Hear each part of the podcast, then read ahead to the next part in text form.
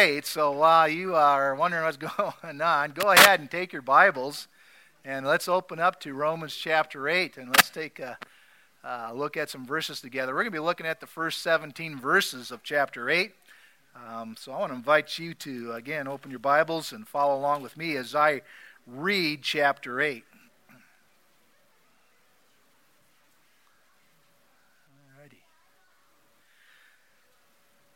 Beginning with verse 1.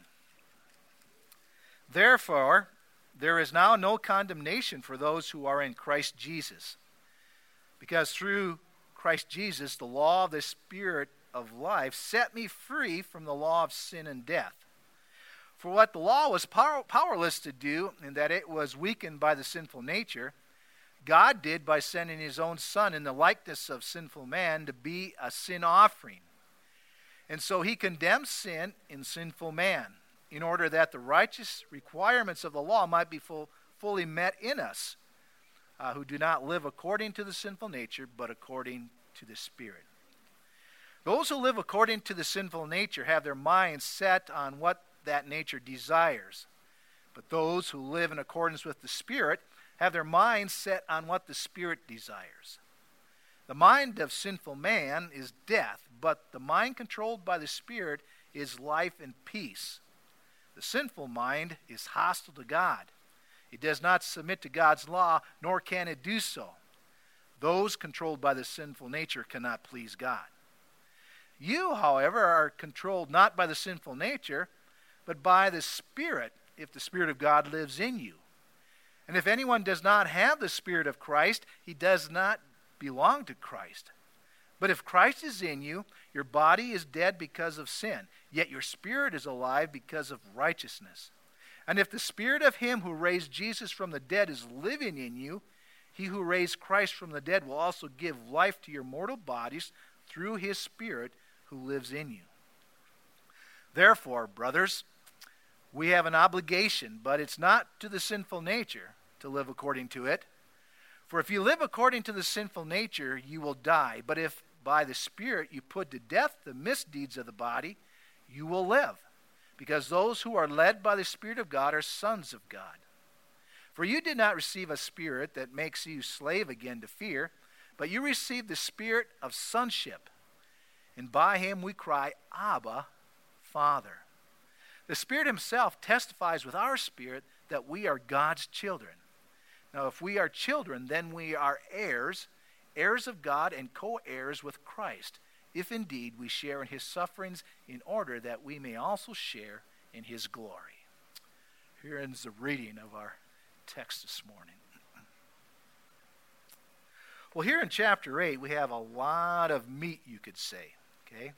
And uh, sometimes after reading through these things, we're kind of left scratching our head like, okay, I get some of it but some of it kind of uh, leaves us wondering.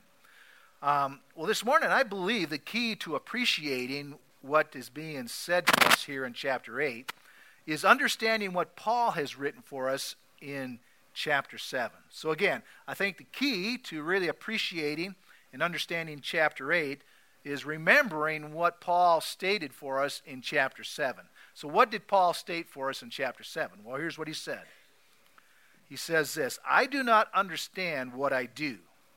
For what I want to do, I do not do, but what I hate, I do.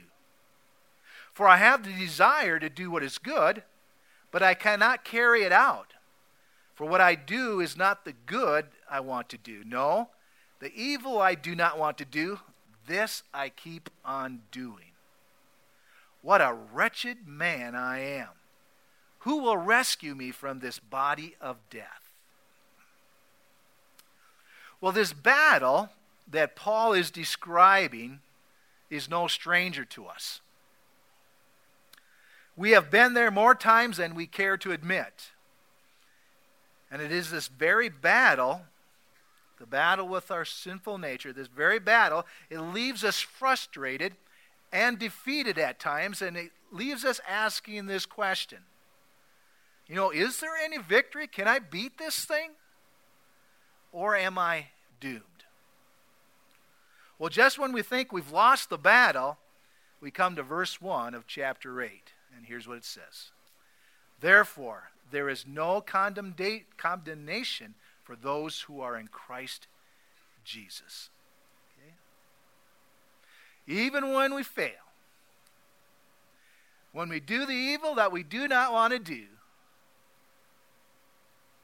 God does not condemn us. Those words there in verse 1 do bring us relief. I am not doomed. I am not stuck on this crazy train of, of sin. No, there's relief, there's victory. And it comes to us through a personal relationship with Jesus Christ. That's where the victory takes place. Well, this morning, let's work through chapter 8. And uh, there's a lot of stuff that could be said. Uh, we begin here with verses uh, uh 1 through 3. And uh, here we have, if, you're follow, if you want to follow along, there is an outline in your, in your bulletin. Uh, we begin with personal relief. The truth of the matter, that which brings us relief, is that there is no condemnation to us. All right? So if you look at verses 2 and 3 with me there in chapter 8, the point is this the law can't save you. All right? The law can't save you. Verse 3 says, For what the law was powerless to do, in that it was weakened by the sinful nature, God did by sending his own Son. Now, the law, if we're going to try and get to heaven by following a list of do's and don'ts, we refer to that as works, trying to work our way to, to heaven. If that's what we're going to try and do, you need to understand something about this law, these rules. Uh, they are a horrible savior. Okay? The law cuts no slack. The law does not demonstrate love. The law extends no mercy to you or grace. All the, la- all the law can do, that list of do's and don'ts, all it can do is point out where you went wrong. That's what the law does. The law brings up a finger and points it at you and say, ha ha ha, you messed up. You did this. It was wrong. Therefore, you are condemned. Okay, that's what the law does. The do's and don'ts that we try to live by. And so, in the end, we end up hurting ourselves by following it, and the Bible says we end up dying. So the law can't save you. Looking at verses 3 and 4, what we do find out is that Jesus saves. Okay? The list of do's and don'ts, the rights and wrongs that we try to perform to make us acceptable in God's eyes, they fall short. But the good news is, with Jesus Christ, we do not. God does save us, and He sent His own Son in the likeness of sinful man to be our offering, our sin offering. Now, the law, back to the law again, there's a couple of things I want to say about the law. Number one, the law demands perfection. Meaning, if we want to earn our way to heaven, if we want to keep Jesus out of the picture and we want to go by this list of do's and don'ts, we got to do them perfectly, okay? We can't mess up. We can't slip up. That's just the nature of law. Once you break law, you're doomed, okay? So, so sin demands perfection. And we can't be perfect. We can't fulfill the law. But there is someone who is perfect, who does fulfill the demand of the law. And of course, that is Jesus Christ. The book of Hebrews says this Jesus was tempted in every way as we are, yet without sin. Okay? Jesus is sinless. And because he is sinless, only he could fulfill the law which demanded perfection. So the law demands perfection. And the second thing that the law demands, uh, the law demands payment. All right. Remember, you got to be perfect if you're going to go by law. If you mess up just a little bit, remember you're doomed. And, and the, the next demand that law makes on our life is death. Okay, that's what it says. You mess up, you, you, do, you, you foul up, you need to die for that. That's just the law. Remember, the law is a poor Savior. It gives no grace, it does not love us at all, it cuts us no slack. The law says, hey, if you want to do it, you got to do it right all the time. And if you don't do it, you will die. So, to satisfy that demand of death, remember, Romans tells us, for the wages of sin is death. There's the demand. The only one that could satisfy that demand, uh, well, we could have satisfied it, sure. But Jesus Christ steps in and says, hey, I will take that debt. I will take the demand that the law has, and I will die in the place of mankind. He dies in our place. So only Jesus was perfect, and only Jesus was able to satisfy the demand of the law. So, the law doesn't save us, but Jesus does. Pressing on here in chapter 8, we come to verses 5 through 8. And here we have a contrast taking place. Uh, your outline says this is the signs of imprisonment. Uh, what we have here, whereas the believer is not condemned, we found that out in verse 1. The believer is not condemned because of his relationship or her relationship with Jesus. What we hear, see here in verses 5 through 8 is that the unbeliever, the one who does not know Christ as Lord and Savior, they are condemned. It's not a good story. The ending of the story is not very good for those who have kept Christ out of their life. And the reason that there is condemnation for this individual, again, the person who rejects Christ, uh, there's four things that are listed in these verses. So we're looking at verses 5 through 8, and here's what we find out. Uh, in verse 5, uh, those who don't know Christ, they live in the flesh. Okay? Verse 5 Those who live according to the sinful nature have their minds set on what that nature desires. And so, first of all, those um, who are condemned because they, they live according to their sinful nature. Um, and here's what Paul says about that sinful nature. We're in the book of Galatians. It says, The acts of the sinful nature are obvious sexual immorality, impurity, and debauchery, idolatry and witchcraft, hatred, discord, jealousy, fits of rage, selfish ambition, dissensions, factions. Okay, this, this is what comes out of that flesh. And an unbeliever, that's, that's their realm of operation. It's in the flesh, and therefore all kinds of crud, all kinds of things come out. Uh, so not only that do they live by the flesh, but he also says here in verse 6 that the unsaved are spiritually dead. Okay, they don't have that spiritual life. In the book of Ephesians, we are told this in chapter 2 As for you, you were dead in your transgressions and sins, in which you used to live when you followed the ways of this world and of the ruler of the kingdom of the air, the Spirit who is now at work in those who are disobedient. So, there's, so this individual who has rejected Christ is experiencing condemnation because, number one, they're operating according to their fleshly nature, and all kinds of stuff comes out. Uh, they have no spiritual conscience. I mean, they are dead to Christ. And number three here, uh, verse 7 says they're also hostile to God. Verse 7 says the sinful mind is hostile to God. It does not submit to God's law, nor can it do so.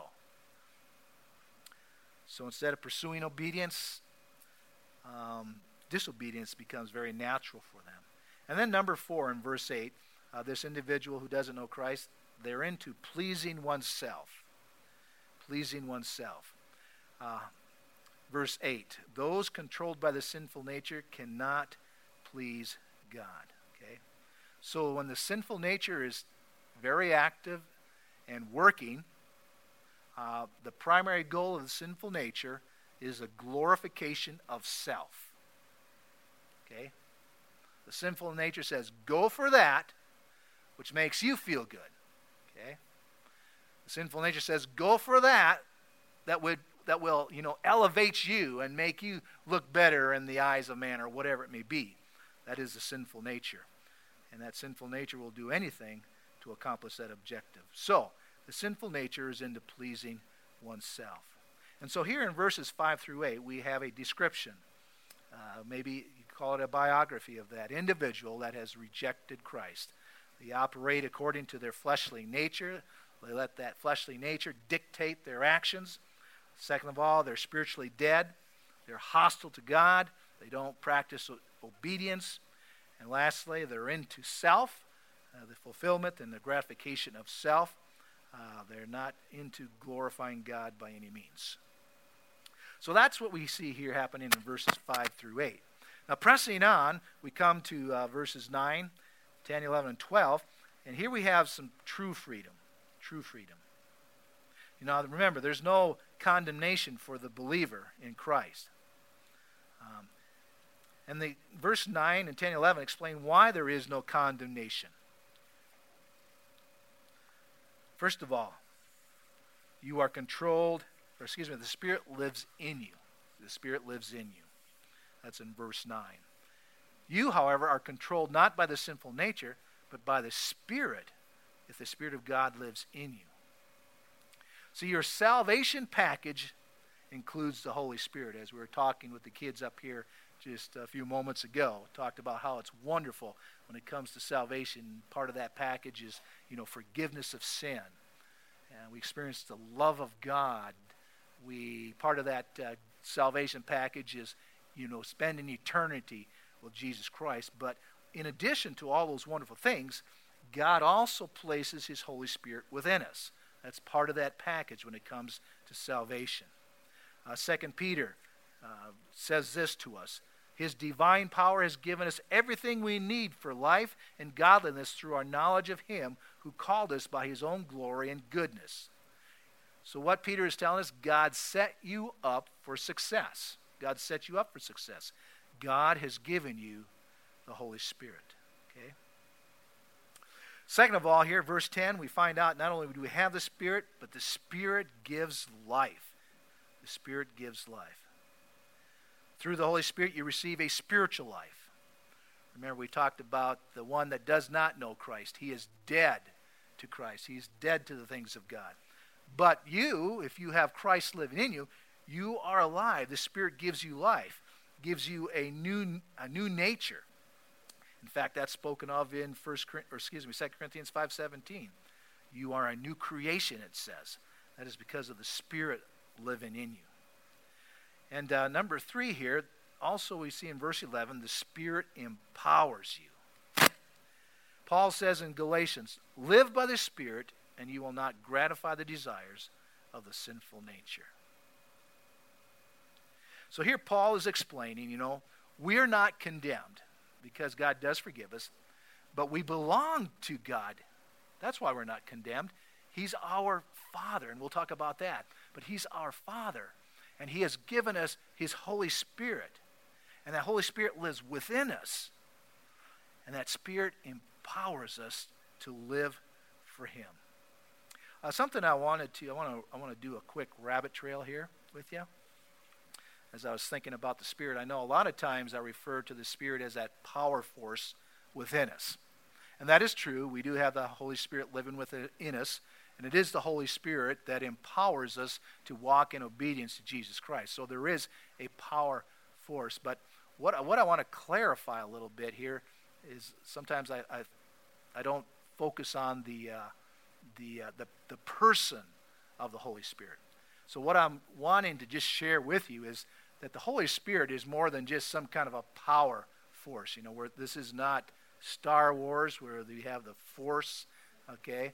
Uh, rather, we have God in us, okay? The Holy Spirit is God, and He's living within us. The Holy Spirit is a person, okay? It's not a, not a, a power, supernatural power force that God gives to us, but we have the person of the Holy Spirit living within us. And as a person, the Holy Spirit does have intellect, okay, because he searches all things. Uh, he has knowledge. The Holy Spirit also has emotion um, because we can grieve the Holy Spirit when we sin. Remember, we can also resist the Holy Spirit. So we see that he is a person, he has emotion. The Holy Spirit teaches us. Um, have a, the Holy Spirit guides us in all truth. And so I'm sharing all these things just to, again, reinforce this idea that the Holy Spirit is a person, not just a power force, but a person. Okay? He's part of the Trinity the Father, Son, and Holy Spirit. And as part of the Trinity, He is God. Okay? And He is a person. And the wonderful thing is this person, the Holy Spirit, takes up residency in each of our lives when we place our faith and trust in Jesus Christ. It's part of the salvation package. And, that's, and that Holy Spirit empowers, enables us to live for Him.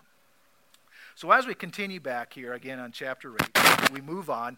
We come to uh, towards the end of our, our study here, looking at verses uh, 13 and to the verse 17 through there. Uh, here we have some personal responsibility talk spoken about regarding us. Uh, so let's talk about our personal responsibility. Remember, we're not condemned because we belong to Christ. And part of that salvation package is, is we have the Holy Spirit living in us, and the Holy Spirit empowers us, gives us that ability to walk in obedience, to make changes in our life, which is a wonderful thing. And so here is some of the responsibility that we are to do now that we belong to God belong to Jesus Christ, and have the Spirit living in us. So we're looking, we're looking at verse 13. For if you live according to the sinful nature, you will die.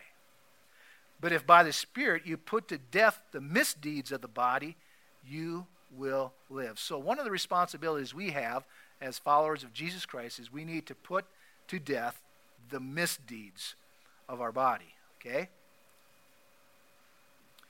Um, it is our responsibility as God's children to use the tools that He has given us. And of course, one of the primary tools we were talking about this morning is the Holy Spirit that lives in us. We need to tap into the, what He offers us. Uh, look with me at verse 13 again. I want to bring something to your attention. It says, uh, But if by the Spirit, it says, you put to death the misdeeds of the body, I want you to focus on that phrase, put to death. Uh, this phrase is, um, this is a little Greek I'm going to throw your way, but it'll help us understand. The phrase is in what they call the present tense in, in the Greek language. Now, what does that mean? Well, what it means, the present tense, is talking about an ongoing action. Okay? An ongoing action.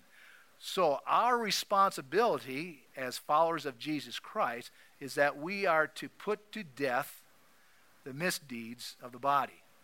Put to death. It's in the present tense, it's an ongoing action. So, you are to exercise this discipline daily.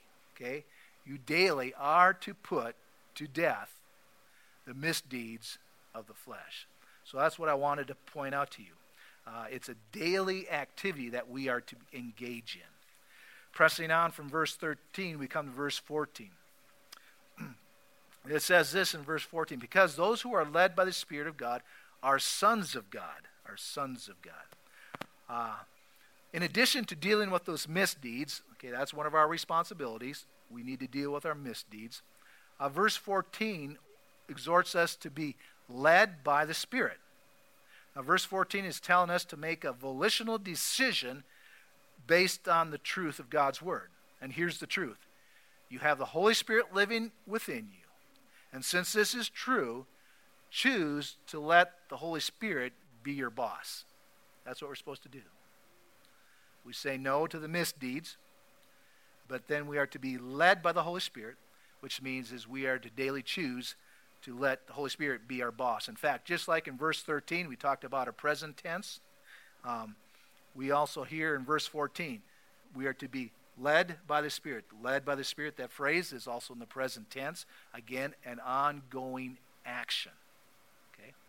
So there's kind of like a positive and a negative here. The negative is, okay, we say no to the misdeeds, okay? I'm not even going to engage in what the flesh is asking me to do. I'm not going to engage in lying. I'm not going to engage in revenge. I'm not going to engage in anger. Okay? And then we do the positive, which is be to be led by the Spirit. And again, a daily activity. So, in the power of the Holy Spirit, we tell the truth. With the power of the Holy Spirit going in, working in our lives, we curb our anger. We respond, you know, with grace. And it's all able to be done because we have that Holy Spirit living within us. That's what verses 13 and 14 are telling us. So, these are daily disciplines. It's an ongoing action, saying no to the flesh and saying yes to the Holy Spirit. We work on that daily. Pressing on to verses 15 and 16, some great things are taking place here in these verses. Uh, first of all, verse 15. For you did not receive a spirit that makes you a slave again to fear, but you received the spirit of sonship. Some good stuff here. Sonship. Yeah. In place of sonship, uh, some translations have the word adoption. Okay, good stuff here. Uh, because you have placed your faith in Jesus Christ, you have been adopted. Okay? You carry the name of your Savior. Okay? It's, it's, on, it's on the document. You belong to Jesus Christ. So you've been adopted into his family. And since you've been adopted into Christ's family, the news gets even better. You have the rights and privileges of that adoption. You have the rights and privileges of that adoption. Now, if we are children, verse 17, if we are children, then we are also heirs, heirs of God and co heirs with Christ, if indeed we share in his suffering, in order that we may also share in his glory. So now, when we typically think about adoption, uh, we think of a young child being brought into the family, right? That's kind of our adoption. Uh, this child, when it's adopted, is 100%, you know, incorporated in that family. They take the name and everything, and they belong to that family. But typically, as that child comes into this family, they are not entitled to the inheritance until later in life, right? I mean, that just goes, they're young. Okay, they're just a child. They're very young. So they, they wouldn't be able to handle the inheritance. You just don't turn over the ranch or the farm to them, right? Until they grow and mature. And so that's typically how we see adoption, don't we? Well, what, what's interesting here, uh, when we are adopted, when we're adopted into God's family, and this is what the wording of verses 15 and 16 are trying to indicate. When you are adopted into God's family, you have immediate access to the rights and privileges of God's family. Okay? As soon as you place your faith and trust in Jesus Christ as your Lord and Savior, you got the farm. You've got the ranch, okay? You have the business. You are now CEO. I mean, that's what God does. He gives it to us immediately. In God's family, you don't have to wait until you come of age. The moment God signed your adoption papers, you received all the rights and privileges. Right now, okay? Right now, you have access to God's gifts. Right now, you have access to God's promises. Right now, you have access to God's power, okay? Right now, you have access to the blessings of God. They are all yours. That's how the adoption works in God's family. In his family. So, what are our takeaways this morning? We've come to the end. So, what are the takeaways from today's message? Let me give you three takeaways. When you blow it, number one, when you blow it, you are not condemned. Your value is not determined by what you do, your value is determined by your relationship with Jesus Christ. Satan will say, hey, man, you messed up, okay? You fibbed. You stretched the truth. You, you weren't, you know, forthright with the truth. That's what Satan will say. Jesus steps in and says, You may be right there, Satan, but they still belong to me. She still belongs to me. He still belongs to me. I'm his father, and he or she are my son and daughter. So, you see, our, our, our value, our worth in God's eyes is all based on that relationship. So you're not condemned. Number two, number two, you are equipped to live the Christian life, for the Holy Spirit lives in you. That means you can say no to the sinful nature. You can say no to that cookie number six? Whatever it may be. But there's other things that we deal with, isn't there? But we can say no because we have the Holy Spirit living within us.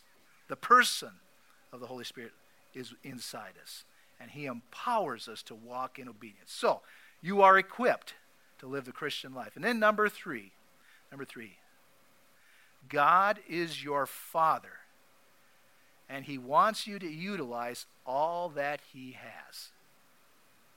That's some good stuff, don't you think? God is your Father, and remember, it was Abba there in Romans chapter 8. Uh, it's, it's, a, it's a term of endearment. You could say in our vernacular, daddy, okay? God is your daddy. And he wants you to utilize all that he has. God says to each one of you this morning, What is mine is yours. What is mine is yours. That's the God we serve. Let's pray. God, thanks again for being so gracious, so loving. Lord, so forgiving. Thank you for calling us your son, your daughter. Lord, thank you for equipping us, placing your Holy Spirit within us so that we can be victorious and live successfully as we fight the flesh. God, thank you so much. We honor you when we say again thanks. And we pray this in Jesus' name. Amen.